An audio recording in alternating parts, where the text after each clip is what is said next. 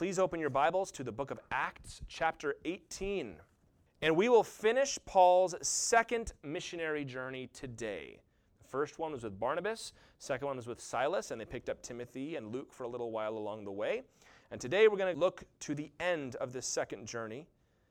We're going to see Paul in Corinth mostly today. So the Corinthian letters, 1 and 2 Corinthians, were written to this church, which gives you a little insight on what they were like.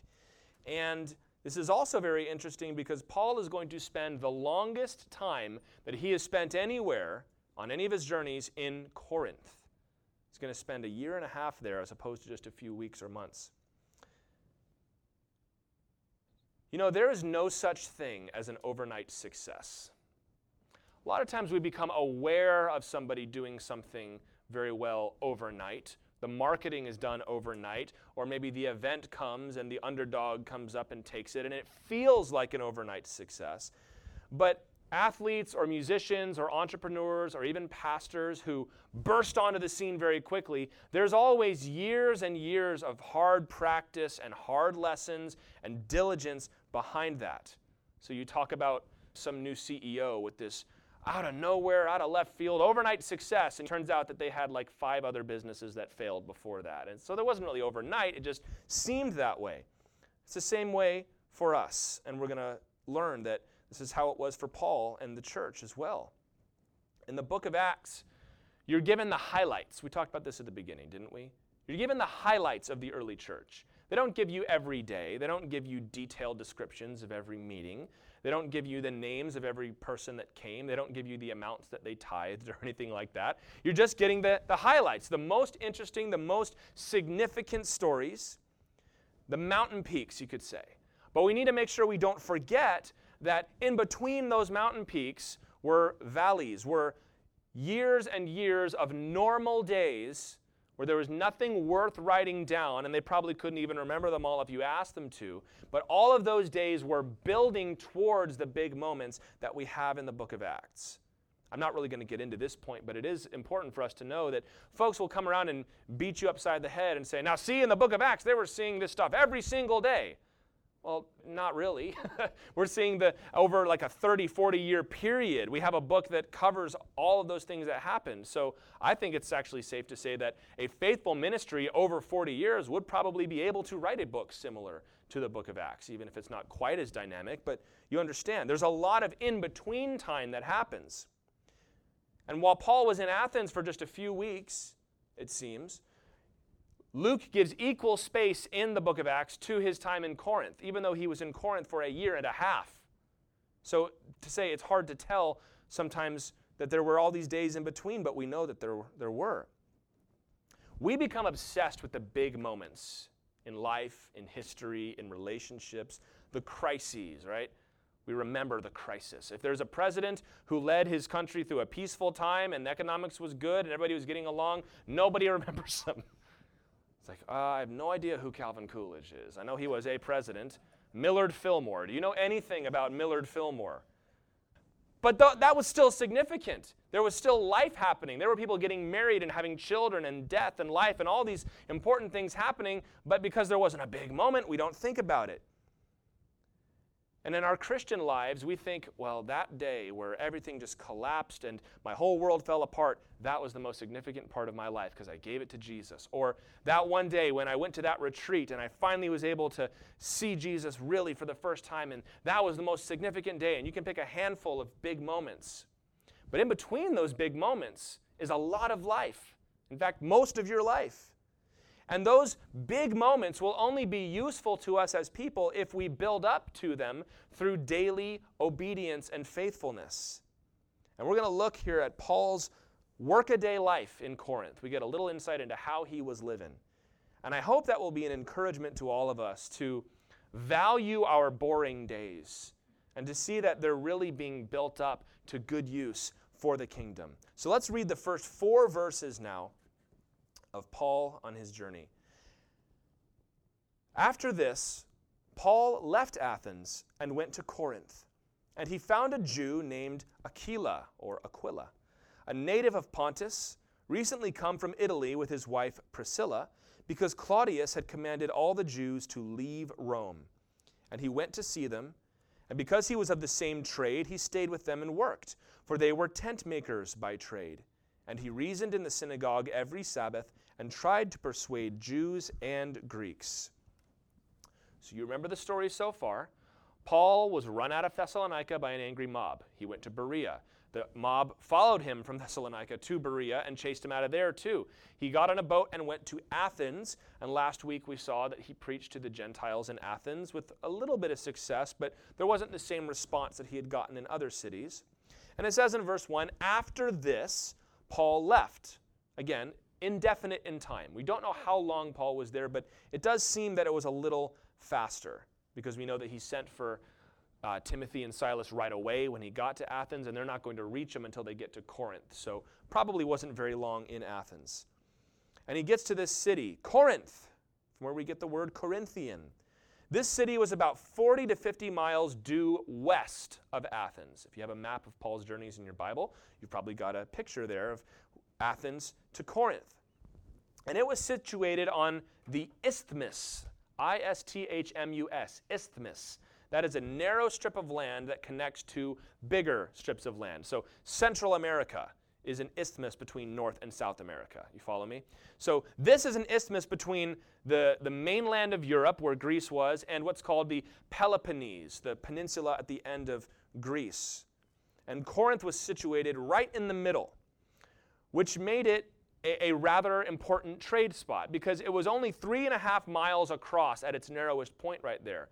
And so what people would do was rather than sail all the way around the Peloponnese, they would go up to the isthmus where Corinth was, and they would actually carry the boats over land and dump them on the other side because it was much safer, much faster, much cheaper to do it that way. They would have either slaves carry the boats, or they would get rollers, these big logs, put the big boats on them and roll them all the way across. And that's where Corinth grew up, was around this, I guess, business you could call it, this method of transportation.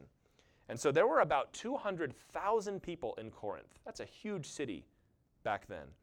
And it was the administrative center of the province of Achaia. Remember, Paul started in the province of Asia. He moved into the province of Macedonia, and now we're down south in what is called Achaia. And while he's in Corinth, he meets a Jewish couple named Priscilla and Aquila. Now, Aquila, as I said a second ago, would have been pronounced Aquila. It means eagle. If you've ever heard someone referred to, I don't know why we always say this, they have an aquiline nose. You ever hear that? It means an eagle-like nose that comes down. That's the only word I know that's related to this, so it's the one I'm using. And then you have Priscilla. And I thought this was really interesting. In other letters in the New Testament, she's referred to as Prissa or Prisca, would have been how they said that. It was a hard C. Prisca. And then in Acts, she's called Priscilla. Priscilla was what's called the diminutive form. So we have somebody named John, we'll call them Johnny. Or if they're William, we'll call them Bill or Billy, right? It's a diminutive form. It's a term of endearment. So Priscilla was the term of endearment for a woman named Prisca. So it's interesting because it tells us that Luke probably knew Prissa, and her friends called her Priscilla. Just a little interesting thing there. This is a dynamic ministry couple that we're going to see a lot of in the New Testament, and we're going to talk a lot more about them next week. But what we learn here is that they were from Pontus, which is on the southern shore of the Black Sea. So they were up in northern, what is modern-day Turkey, and they had been expelled from Rome. This is an important note, and we have verified this historically, because a lot of people want to say the Bible is made up stories, but this is actually true. Claudius Caesar, in AD 49, expelled all of the Jews from Rome. That is the city of Rome. They had to get out. And the records that we have say that it was a debate over a man named Crispus that caused the trouble. This is very exciting because Crispus is probably a misspelling of the word Christos, which is Christ. So what we know from history is that Jews like Priscilla and Aquila brought the gospel to Rome, and the dispute, which we saw it in Thessalonica and Philippi and everywhere else, between the Jews and the Christians got so hot that Claudius Caesar said, all of you out. You ever do that with your kids? They're fighting in the house. Just go outside. You can fight wherever. Just not going to fight in here. So they had been expelled from the city of Rome. They went to Corinth, and this is where Paul meets them. And both Paul and Aquila were tent makers. And that word is skenopios, which means more generally leather worker, but usually for tents. So Paul would have been making tents, but it would have been a little broader than that. If somebody needed repairs on something made of leather, he would have been there to repair it. And as I said, this is the beginning of a long partnership between Paul, Priscilla, and Aquila. And we see here what Paul's daily life was in the city of Corinth. He worked his trade, and verse 4, he reasoned in the synagogue every Sabbath, trying to persuade Jews and Greeks. That was his life. He worked his job, and he did his ministry. And we're going to see later on in verse 11 that he will be in this city for 18 months.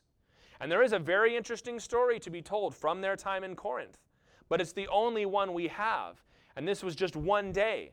So it's significant for us to note that for these 18 months, for almost all of it, nothing that interesting happened in terms of, oh, we got to put that story in the Bible. That's a good story right there.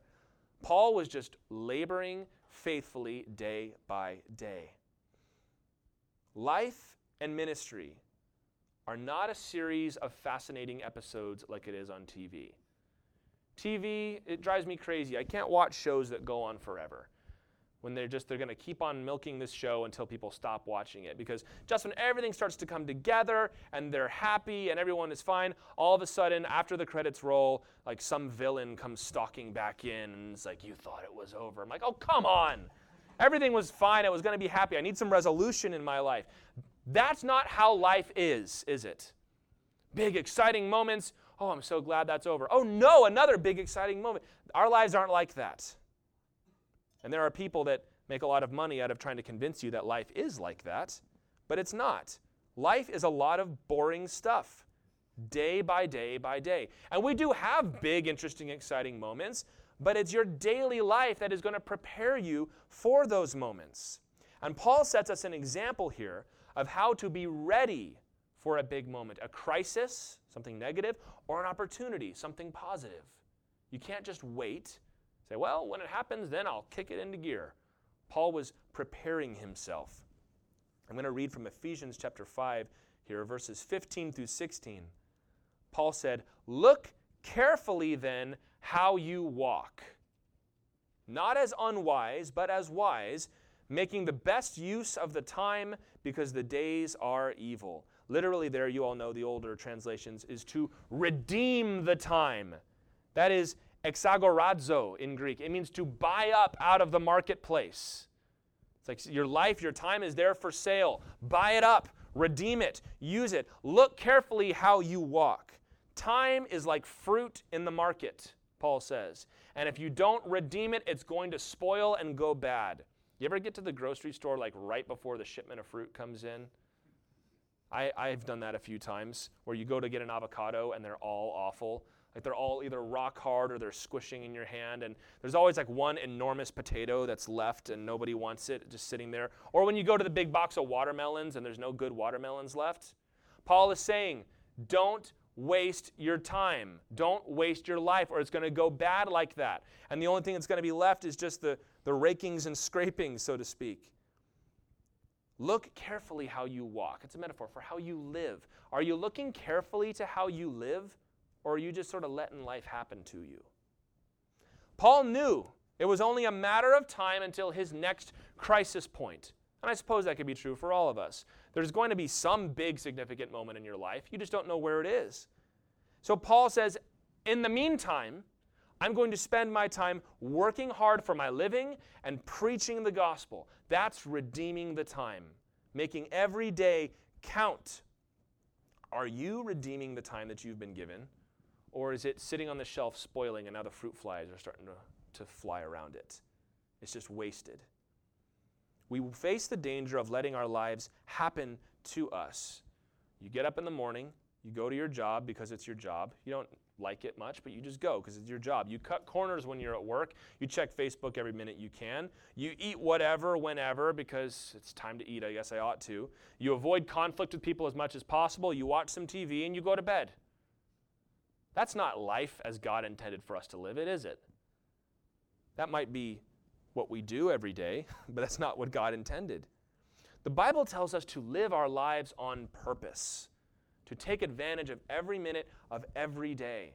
This doesn't mean you have to be exhausted laboring and working every minute of every day, but even on your leisure or your recreation to be done deliberately. You know as well as I do, you can relax and have a productive relaxation time or a worthwhile relaxation time. And then there's sometimes you're like, oh, that was just a big waste of my time, wasn't it?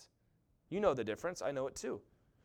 In 1 Corinthians chapter 9, verses 24 through 27, don't you know that in a race all the runners run, but only one receives the prize?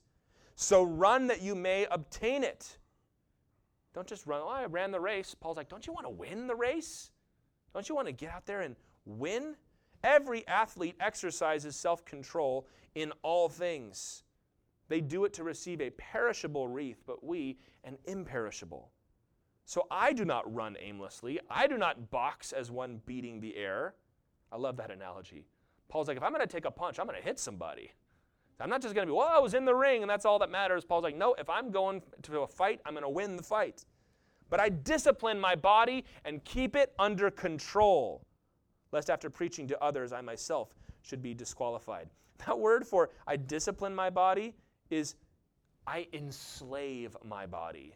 It uses the Greek word doulos, which means slave, and it uses it as a verb. Paul says, I have enslaved my body, and it does everything that I tell it to do. Hey, are you a slave to your body, or is your body your slave? I'm hungry, I better eat. I'm tired, I better go to sleep. I'm angry, I better yell. Are you a slave to your body, or is your body your slave? The Christian life, we know this. Look at everything Jesus taught us. It's a life of self-renunciation. It's a life of discipline, rejecting what's cheap and easy and tawdry and clinging to what is deep and what is meaningful. Read through the Proverbs sometimes, guys, and how Solomon talks about people that just waste their time, fritter their life away.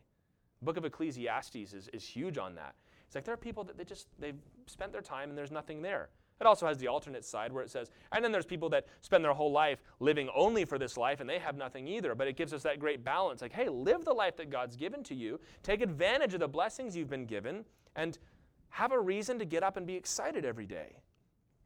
We talked about this in the book of Genesis, right? That the Lord created us a world for us to live in the world, to go out and make something of the world. The Lord's given you a life to go out and live that life.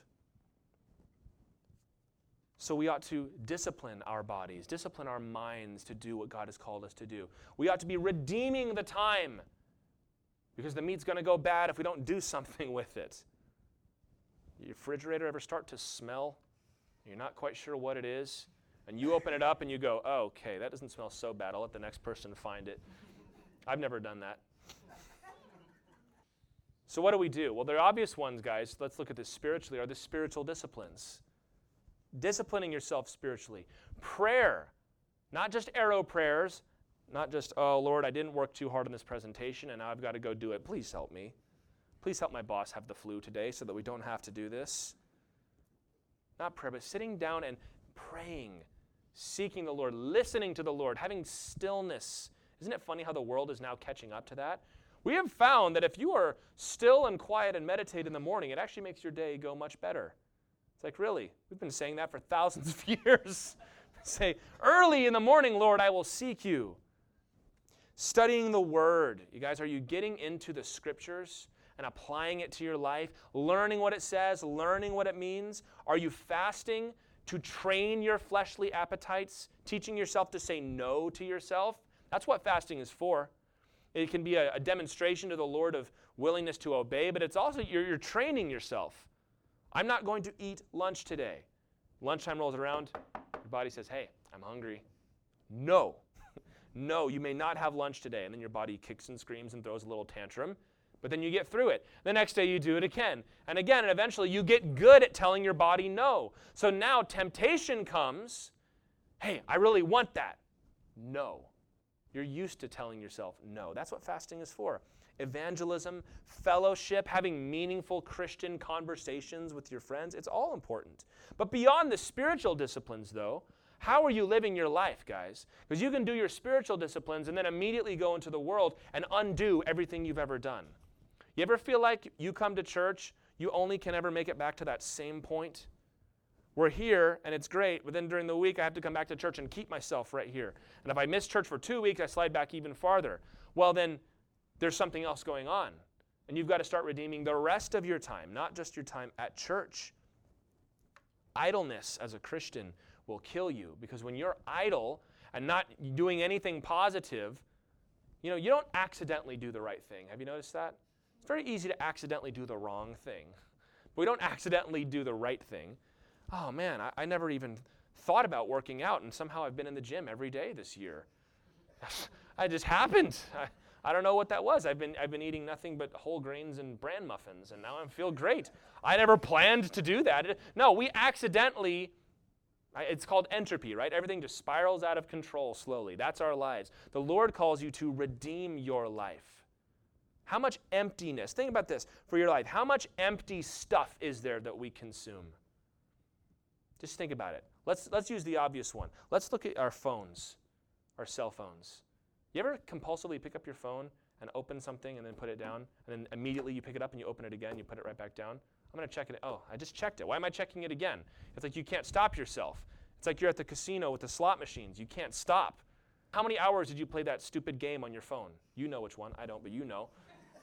How many hours did you spend on that? Scrolling through the news, come on, refresh, a new article, please. I just need a new one. Why? It's just going to make you angry anyhow. Why do we do this kind of stuff? I don't know.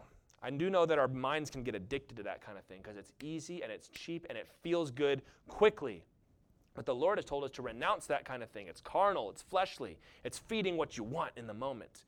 And the Lord has called us to do things that are more worthwhile and significant. Let's determine that we as a church are going to be those who reject what is cheap and what is easy and pursue what is deep and meaningful and significant and spiritual.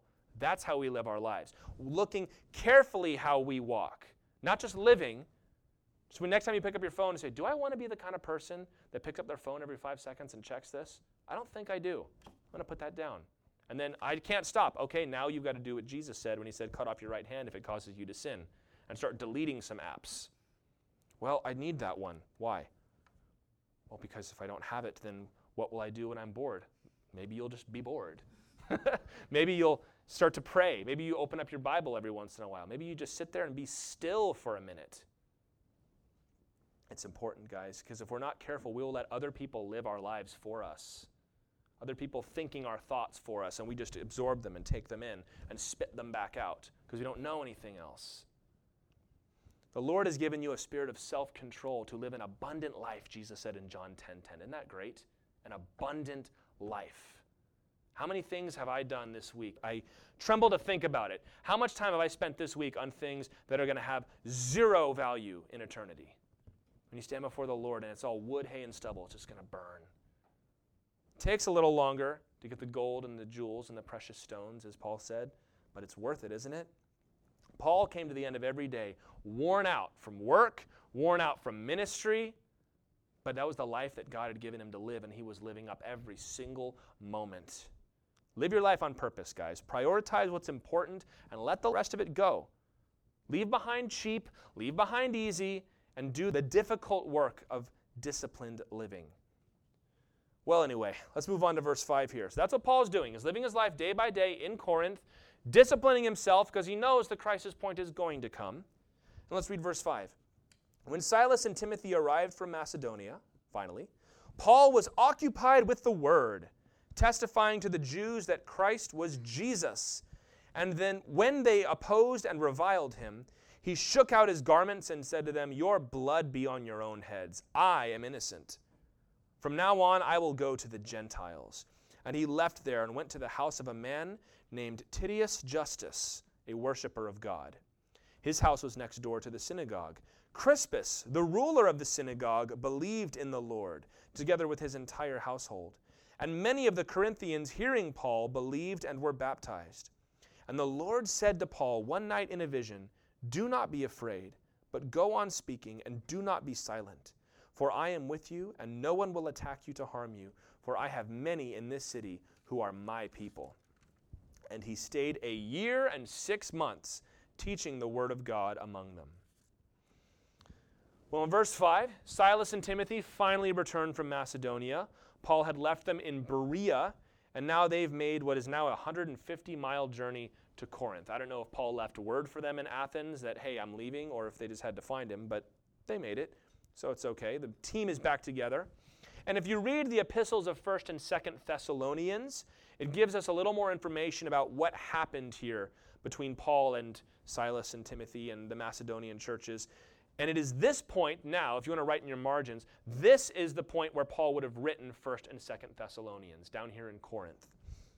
According to 1 Thessalonians, it says that when Paul received a good report about the churches, he sent Timothy back immediately with the letter 1 Thessalonians. Because Paul was worried about them. He's like, I wasn't able to stay long enough to really establish that church, and they were being persecuted when I left. I hope they're standing firm. Timothy and Silas show up, and yes, they are standing firm. They're doing very well. So Paul writes 1 Thessalonians, sends it back.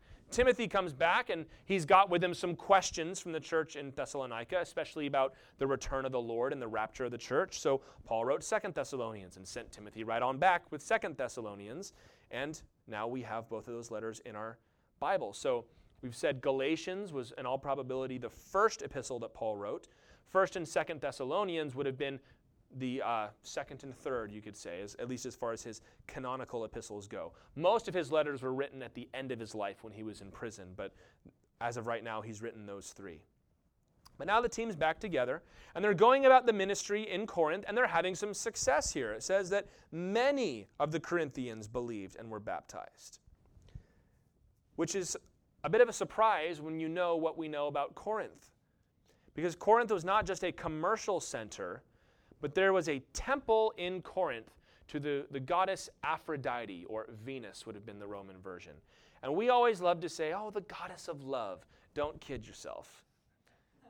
It's not the goddess of love. This is the goddess of lust, sex, sexual immorality, and all of that related nonsense. This temple was on almost a 2,000-foot hill, so you couldn't miss it when you rolled up to Corinth.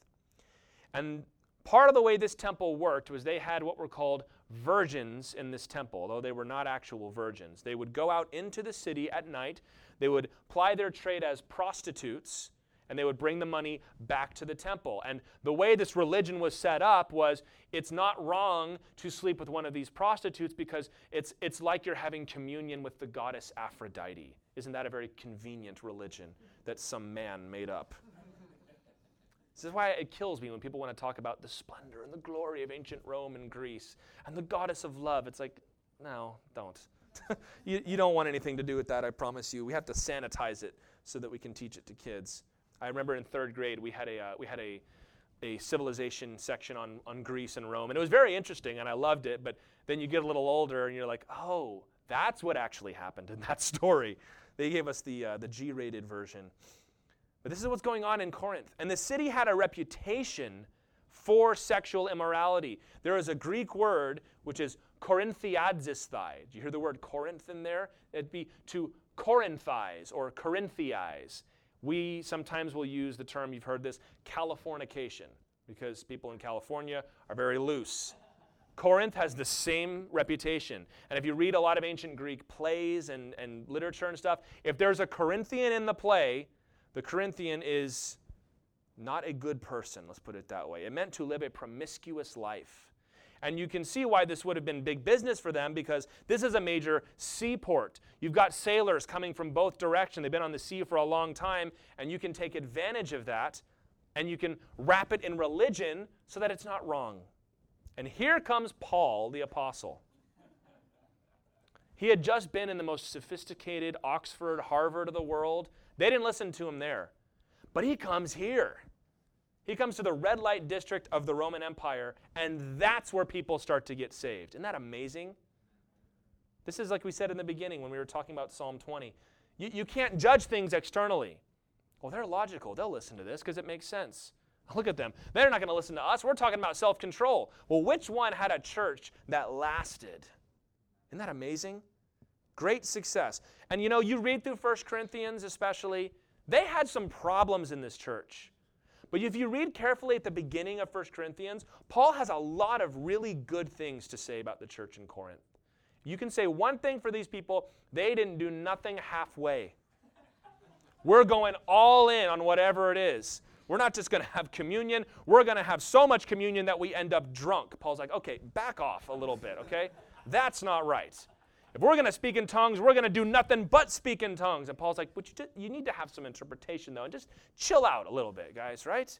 You want us to forgive everybody and show grace? We're going to show grace even to this guy. And Paul's like, actually, that guy probably needs to be kicked out of the church. The church in Corinth did nothing halfway. And you know what? The Lord commended them for it. Isn't that something? I love that. Oh, I would never go to that church. Well, you want to go to the church in Laodicea? They had a reputation for everything was great, and the Lord says, I'm about to spew you out of my mouth because you're so lukewarm. Corinth did not have the problem of being lukewarm, whatever problem they had. And Paul began, as you see, preaching in the synagogue. He always did that. And eventually he was kicked out, as he always was. And he says in verse 6, your blood be on your own head. This is very similar to what we read in the book of Ezekiel, actually, where the Lord said, I'm calling you to be a watchman. If you warn the people of their sin and they do nothing, that's on them. But if I tell you to warn them of their sin and you say nothing, that's on you. It's the same thing for you and me, Christian. We've been called to preach. If you proclaim the gospel and they reject it, that's not on you. That's on them. But you know what is on you is if you say nothing. It's really funny because we get it backwards. If I don't say anything, I can't be blamed. No, that's the opposite of that is true. I preached the gospel to them, and they said no. The rest of it is up to Jesus. This is what Paul did. Every now and then, he said, forget it. I'm not preaching to you Jews anymore because you don't want to listen. But we're introduced here to two very important converts. You have Titius Justus, which says a worshiper of God. We've come across this term several times here. Cornelius was a worshiper of God. Lydia in Philippi was a worshiper of God. That is, they were not Jews, but they were going to the synagogue. They were worshiping the one true God. And this category of people, it seems, responded to the gospel more than anybody else. So he's a Gentile. And then we have Crispus, who was the ruler of the synagogue. So he was a Jew. And we're going to meet another ruler of the synagogue, Sosthenes, in just a minute. Do you notice how the names, by the way, are becoming much more Roman, much more Greek? Titius Justus and Crispus, rather than Paul or Peter or Andrew or Simon. Those are very Old Testament names, right? Well, now they don't have an Old Testament. It's just the Greek legends, and the Lord is going to redeem all of that. So cool. Now, when we get down to verse 9, you get the feeling that Paul was thinking it was time to move on. And this was kind of Paul's M.O. He would preach until they rejected him in the synagogue. He would establish the Gentiles in their church, and then he'd go on to the next city.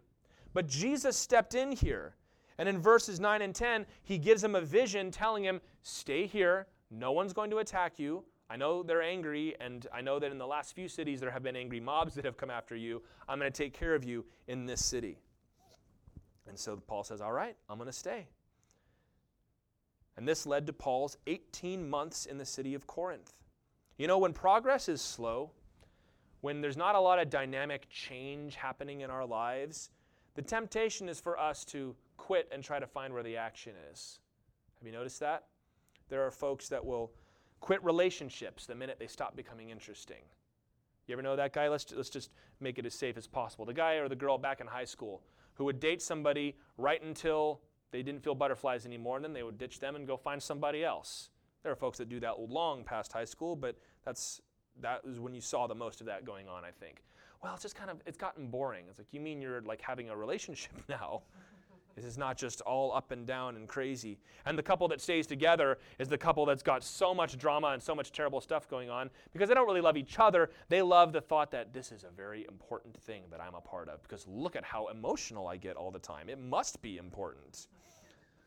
Living a day-by-day life of discipline, you guys, is not fun. It's not fun. I remember when I used to play football, I hated the big, long summer practices. But then when I stopped, all of a sudden I got all nostalgic. Oh, man, I loved that. It was so great. And every now and then you walk by a field of cut grass, and it's like, that smells like my old football field. I loved those days because I built it up in my head on how great it was. And it kind of was, but in the moment, it wasn't fun. All I wanted to do was play the game. I don't want to practice. But if you didn't practice, you wouldn't be able to play in the game well. And in our lives, if there's no trouble going on, there's a temptation to get out there and make trouble, isn't there? Everything seems to be going just fine. something's wrong, right? It's too quiet. It's like you're in a cowboy movie or something like that. It's too quiet. I've got to shake something up. And I don't know that anybody does this on purpose, like they go, well, I'm going to go ruin something so that my life gets interesting again. But we're driven to do that. We're driven to go and make trouble.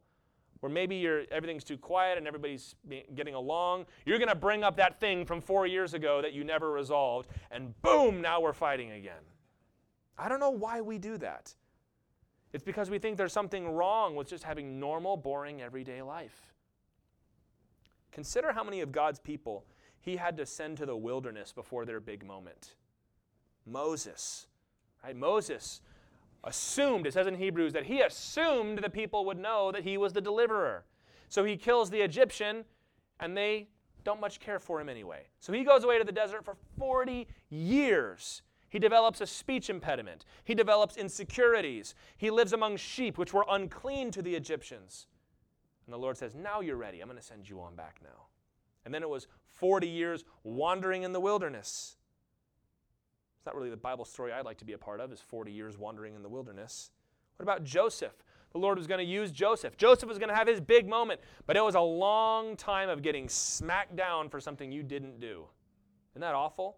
But without that, he wouldn't have been able to do the things God was calling him to do. John the Baptist was in the wilderness. Paul was in the wilderness. He was in exile in Tarsus for a while. Even Jesus himself, 30 years of no ministry. And then 40 days in the desert alone. And then he began his ministry. Your life is not a soap opera. It is your life.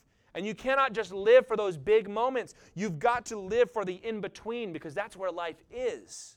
You've got to let God prepare you for the big moments. Galatians 6 verse 9 says, let us not grow weary of doing good, for in due season we will reap if we do not give up. I've been in counseling with folks before where I'll feel like I'm telling them the same thing for the 25th time, and they keep on hoping I'm going to have something different to say, and they're about ready to give up, and they'll say, I'm tired. I'm tired of this. I've been doing it for so long. I'm tired of denying myself. I'm tired of showing grace. I'm tired of being humble. But Paul says, don't get tired. Keep going. You will reap if you do not give up. It's like a farmer plowing the field, sowing the seed, watering it, putting the fertilizer down, taking care of it, pulling the weeds. I'm tired of this. I give up. There's no fruit. Well, you've got to keep going. Because you're planting, you're going to harvest eventually, Paul said. That's why the Bible tells us over and over again to abide. That's that Greek word meno. It means to continue or stay or keep going. Nothing worthwhile comes easily, amen? I know we have some athletes and some coaches in here. It's hard when you've got kids that don't want to work. I just want to play. You're not going to play good unless you do this part first. What are we running sprints for? I thought we were going to play baseball. You're not going to run those bases if you don't know how to run sprints first. What are we stretching for? I just want to get out and play. Well, if you don't stretch, you're going to get injured. The Lord has given us all kinds of things like that. He's given us wind sprints and stretches. He's given us scrimmages. He's given us church. He's given us prayer. He's given us fellowship. I don't want to do any of that. I just want to stand firm against the persecution when they want to try to chop my head off. If you don't do the rest of it, you won't do that. I want to stand against the darkness that's coming. There are a lot of people that want to protest against prayer being taken out of schools, but they'll never come to the prayer meeting. And I'm not trying to point anybody out. I don't know anybody here that does that, but it's a point to be made. Well, there's no prayer in schools. Well, there's barely prayer in churches either. Well, if there was prayer in school, you better believe we'd be praying. I don't know, because there's prayer in church and you're not doing that. Do you pray at home with your kids? No one can take that away from you. And that's just an example. You apply that to whatever you want. Well, if I were to come across a poor person, you better believe I'd help them. Is that how Jesus lived? Jesus went out and found some poor people he could go help. Well, if somebody were to ask for forgiveness, I'd forgive them. That's not what the Bible says. Get out there and show forgiveness, show grace. A good life and fruitful ministry comes with difficulty and daily discipline. This is what Paul did. Paul's like, well, Lord, we've kind of hit the same peaks we always hit, and from now on it's just going to be, basic church stuff. Is it time to move on? No, I want you to stay this time. I want you to stay and do that basic church stuff, Paul. Maybe he knew that the Corinthians needed some extra months out of the apostle, but there was going to be a crisis point, so let's read it in verse 12. But when Gallio was proconsul of Achaia, you remember that's the region they're in, the Jews made a united attack on Paul and brought him before the tribunal, saying, "This man is persuading people to worship God contrary to the law." But when Paul was about to open his mouth, this feels like the same story we've heard 1,000 times, right? But it's going to go different this time. Gallio said to the Jews, "If it were a matter of wrongdoing or vicious crime, O Jews, I would have reason to accept your complaint. But since it is a matter of questions about words and names and your own law, see to it yourselves. I refuse to be a judge of these things." And he drove them from the tribunal. And they all seized Sosthenes, the ruler of the synagogue, and beat him in front of the tribunal. But Gallio paid no attention to any of this. This is quite a switch, isn't it? We were introduced to the proconsul, which would have been the regional Roman ruler, named Gallio. We actually know quite a bit about him historically, and it really helps us date the book of Acts. So Gallio, if you're familiar with your ancient Greek culture and stuff, he was the older brother of Seneca, who's the famous Stoic philosopher. He was his older brother, and he had a reputation for a meticulous legal mind. Brilliant legal man. He would interpret the law properly. He would set important precedents. And you can see this here. And because of some archaeological discoveries we've made, we know for a historical fact that Gallio was proconsul in Corinth from AD 51 to AD 52. So this allows us to date Paul's time in Corinth because he was there when Gallio was there. So Paul would have been in Corinth, depending on at what point in those 18 months this event happened, either from the late 40s to the early 50s AD. So we're looking at around 50, 51 AD here. It's only been 20 years since Jesus was crucified and rose from the dead. Isn't that astonishing to think about? That it didn't take the church but 20 years to fill the whole world with the gospel? Love it. But this is just very important for us to know because little historical details like this are what remind us that this is a true story. This isn't something that Luke just made up. You know, he's not just making up heroes and making up villains and, you know, there was a dragon that swooped in. Like, no, this happened. These were people. His name was Gallio. He was the proconsul, and this is where they were. So around 50 AD here. But Paul is dragged before the tribunal. This is the bema seat. You've heard of that. We're all going to stand before the judgment seat or the bema seat of Christ, 1 Corinthians tells us. And he's accused of preaching an illegal religion. We've talked about this before. Rome was very strict with what religions it permitted. Judaism was allowed. So what these Jews are doing is they're saying, he's not teaching Judaism, he's teaching something new. So it doesn't fall under the protection of Rome, therefore he should be judged for it. They say Paul is introducing an illegal cult. Another riot, another tribunal. Paul is on the ropes again, but he doesn't even have to answer for himself this time. Remember, Gallio is a sharp lawyer. He refuses to be a judge over internal religious matters. And he has the case thrown out of court because they say he's teaching something different than Judaism because he says that our Messiah is Jesus, but we know that he can't be Jesus because of this prophecy, and he uses the prophecy wrong. And Gallio is just sitting there like, oh, I can't believe I'm having to listen to this. This is ridiculous. I did jury duty one time, and it was for somebody had cut somebody off making a turn, and there was a car accident, and they were asking, and they were going through like hours of, he couldn't have hit him because of this, and the judge is sitting there leaning on his fists like, I didn't go to law school for this. That's what Gallio is feeling right now. And he's like, listen, this sounds like a you problem. This is an internal issue. I'm not going to judge this. And he kicks them out. And this time it's not Paul who gets beaten, but it's Sosthenes, the ruler of the synagogue, the leader of this Jewish faction. I'm like, hey, step in and stop him. And Gallio's like, I have no time for this. So what seems to have happened is Crispus was saved, this ruler of the synagogue, and was probably removed. So they bring in this new guy, Sosthenes. Do you know what's very interesting? In 1 Corinthians, Paul has a co-author named Sosthenes. So what it seems happened after this is that Sosthenes himself would be saved and travel with Paul after this. So isn't that something to think about? I wish I could dive into what that story might have been, but maybe Paul and the Christians started actually showing love and kindness to Sosthenes rather than saying, you got what you deserve. But at some point, this guy became saved, and he became the co-author of the book 1 Corinthians. I think that's Amazing, isn't it? 2 Thessalonians 1:6 says that God considers it just to repay with affliction those who afflict you.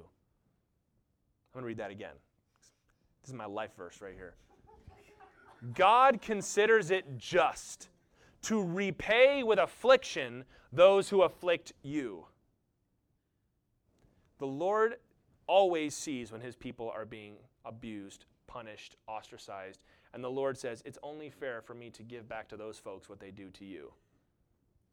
The Lord's looking out for us. This is an important thing to remember because we can, again, only look at things through the physical. Oh, they're coming for us. The end is coming. The Lord's like, I got this. I got this. I can have it all turn around. Read through your Bible and see how many times the Lord made sweeping changes to the religious or the political landscape in one day. That's all the Lord needs. So the church is not going to be bothered anymore in Corinth, and it could be that Luke included this story because this might have counted as a legal precedent for the church that would later be persecuted in the Roman Empire. So very significant story here. The fact that they were brought on trial and the case was thrown out.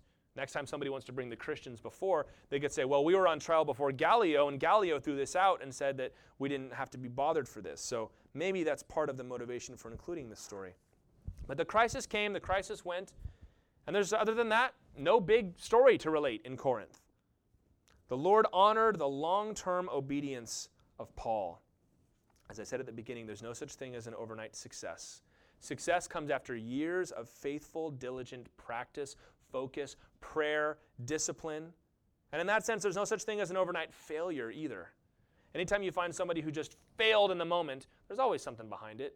They'd been neglecting this, they'd been neglecting that. There are tentpole moments in our lives, you guys, whether it's a golden opportunity for something good or it's a fearful trial, something bad you're going through. But the outcome of both of those things is determined by what you do in between. If you spend your days wasting your time, neglecting the word, complaining, training yourself to treat people poorly, then you will fail like an out-of-shape athlete. They might be the champion, like Rocky. Remember, Apollo is the champion. No one can touch him, but he doesn't take the fight seriously, and he almost loses. That's how it is for us as Christians. Just, when it's serious, then I'll take it seriously. No, you have to take it seriously now so that when it comes, you have the capacity to take it seriously and do what you know you need to do. If you spend your in-between days in prayer and obedience and self-control and showing love even when you don't want to, then even the crisis in your life is going to be a chance for the Lord to be honored. Jeremiah 12:5, when Jeremiah started to complain to the Lord, God gave Jeremiah the job to preach to the nation of Israel, and he said, you will not change one mind. No one's going to listen to you, Jeremiah, but I want you to preach anyway. After a while, Jeremiah starts to complain, Lord, it's too hard.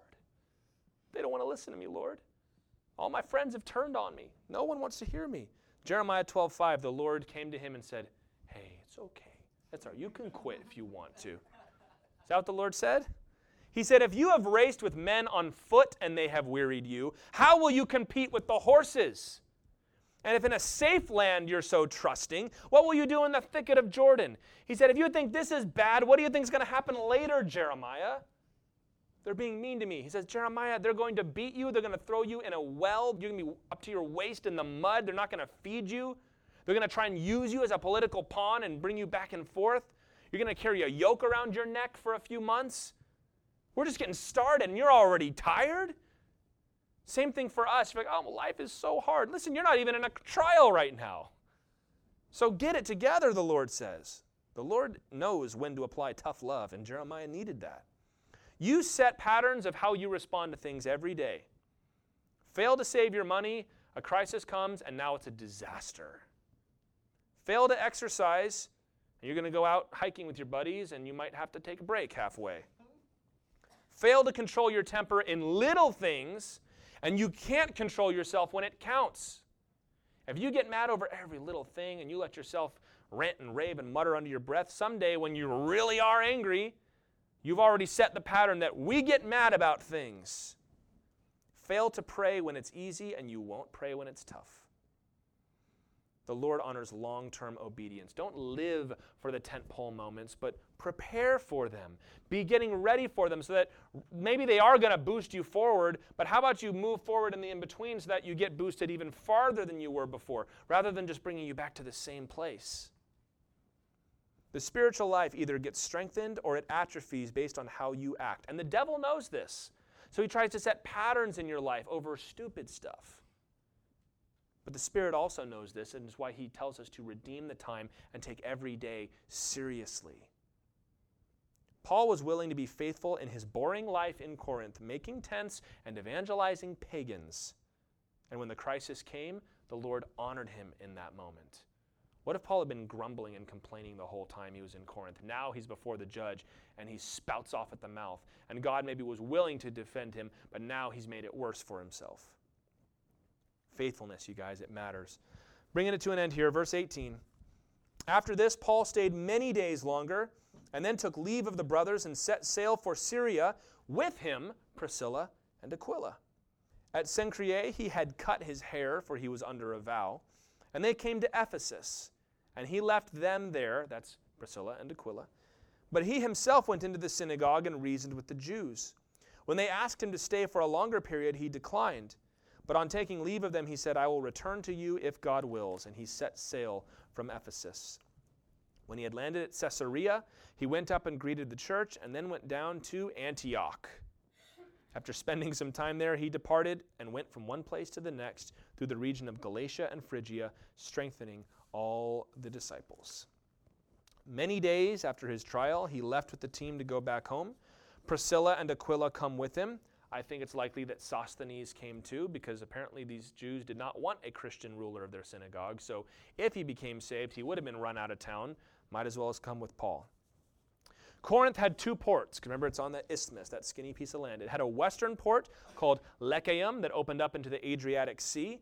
And it had an eastern port called Cenchreae, which opened up to the Aegean Sea. And that's where Paul is going to depart from.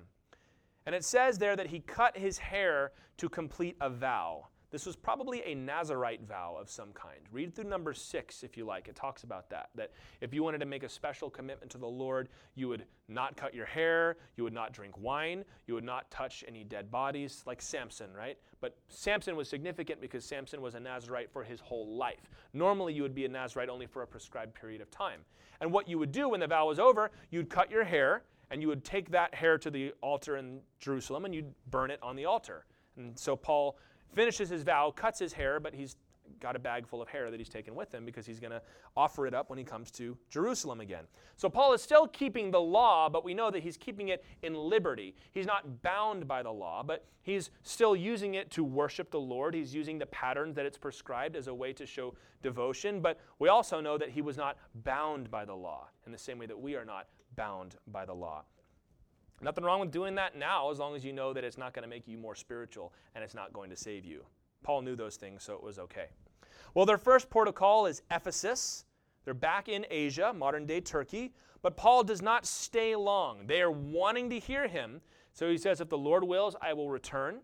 We know that he will return, of course. On his third missionary journey, Paul will spend 3 years in Ephesus, twice as long as he spent in Corinth. Timothy one day will become the pastor there, but for now, Paul's going to leave Aquila behind, and he's going to disciple them, and we're going to see next week that he's going to help out Apollos as well when Apollos shows up.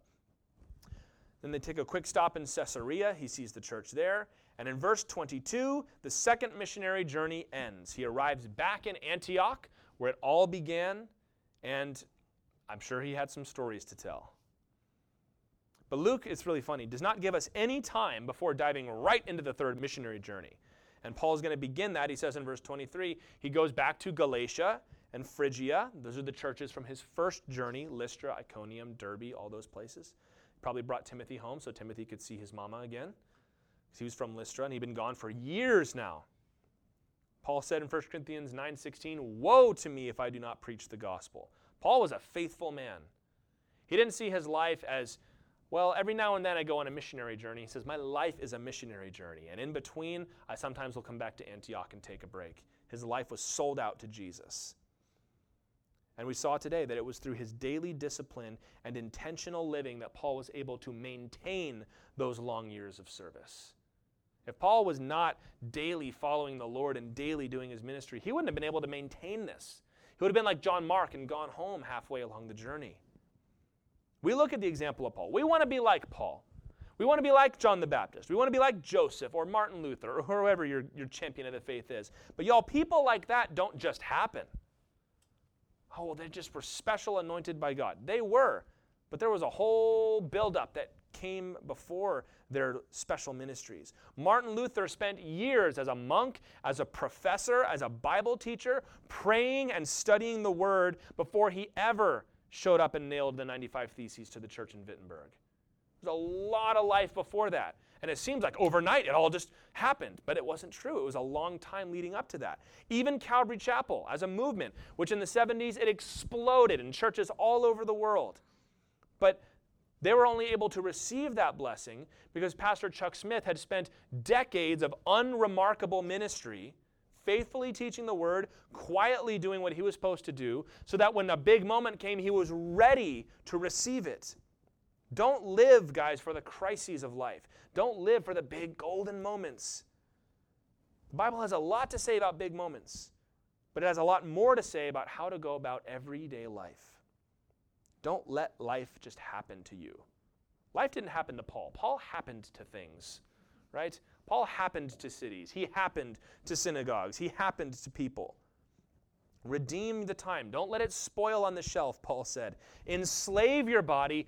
Do what you know needs to be done. Find out what works God has given you to do, and then do them with all your heart. Because you don't know how long until the next big moment.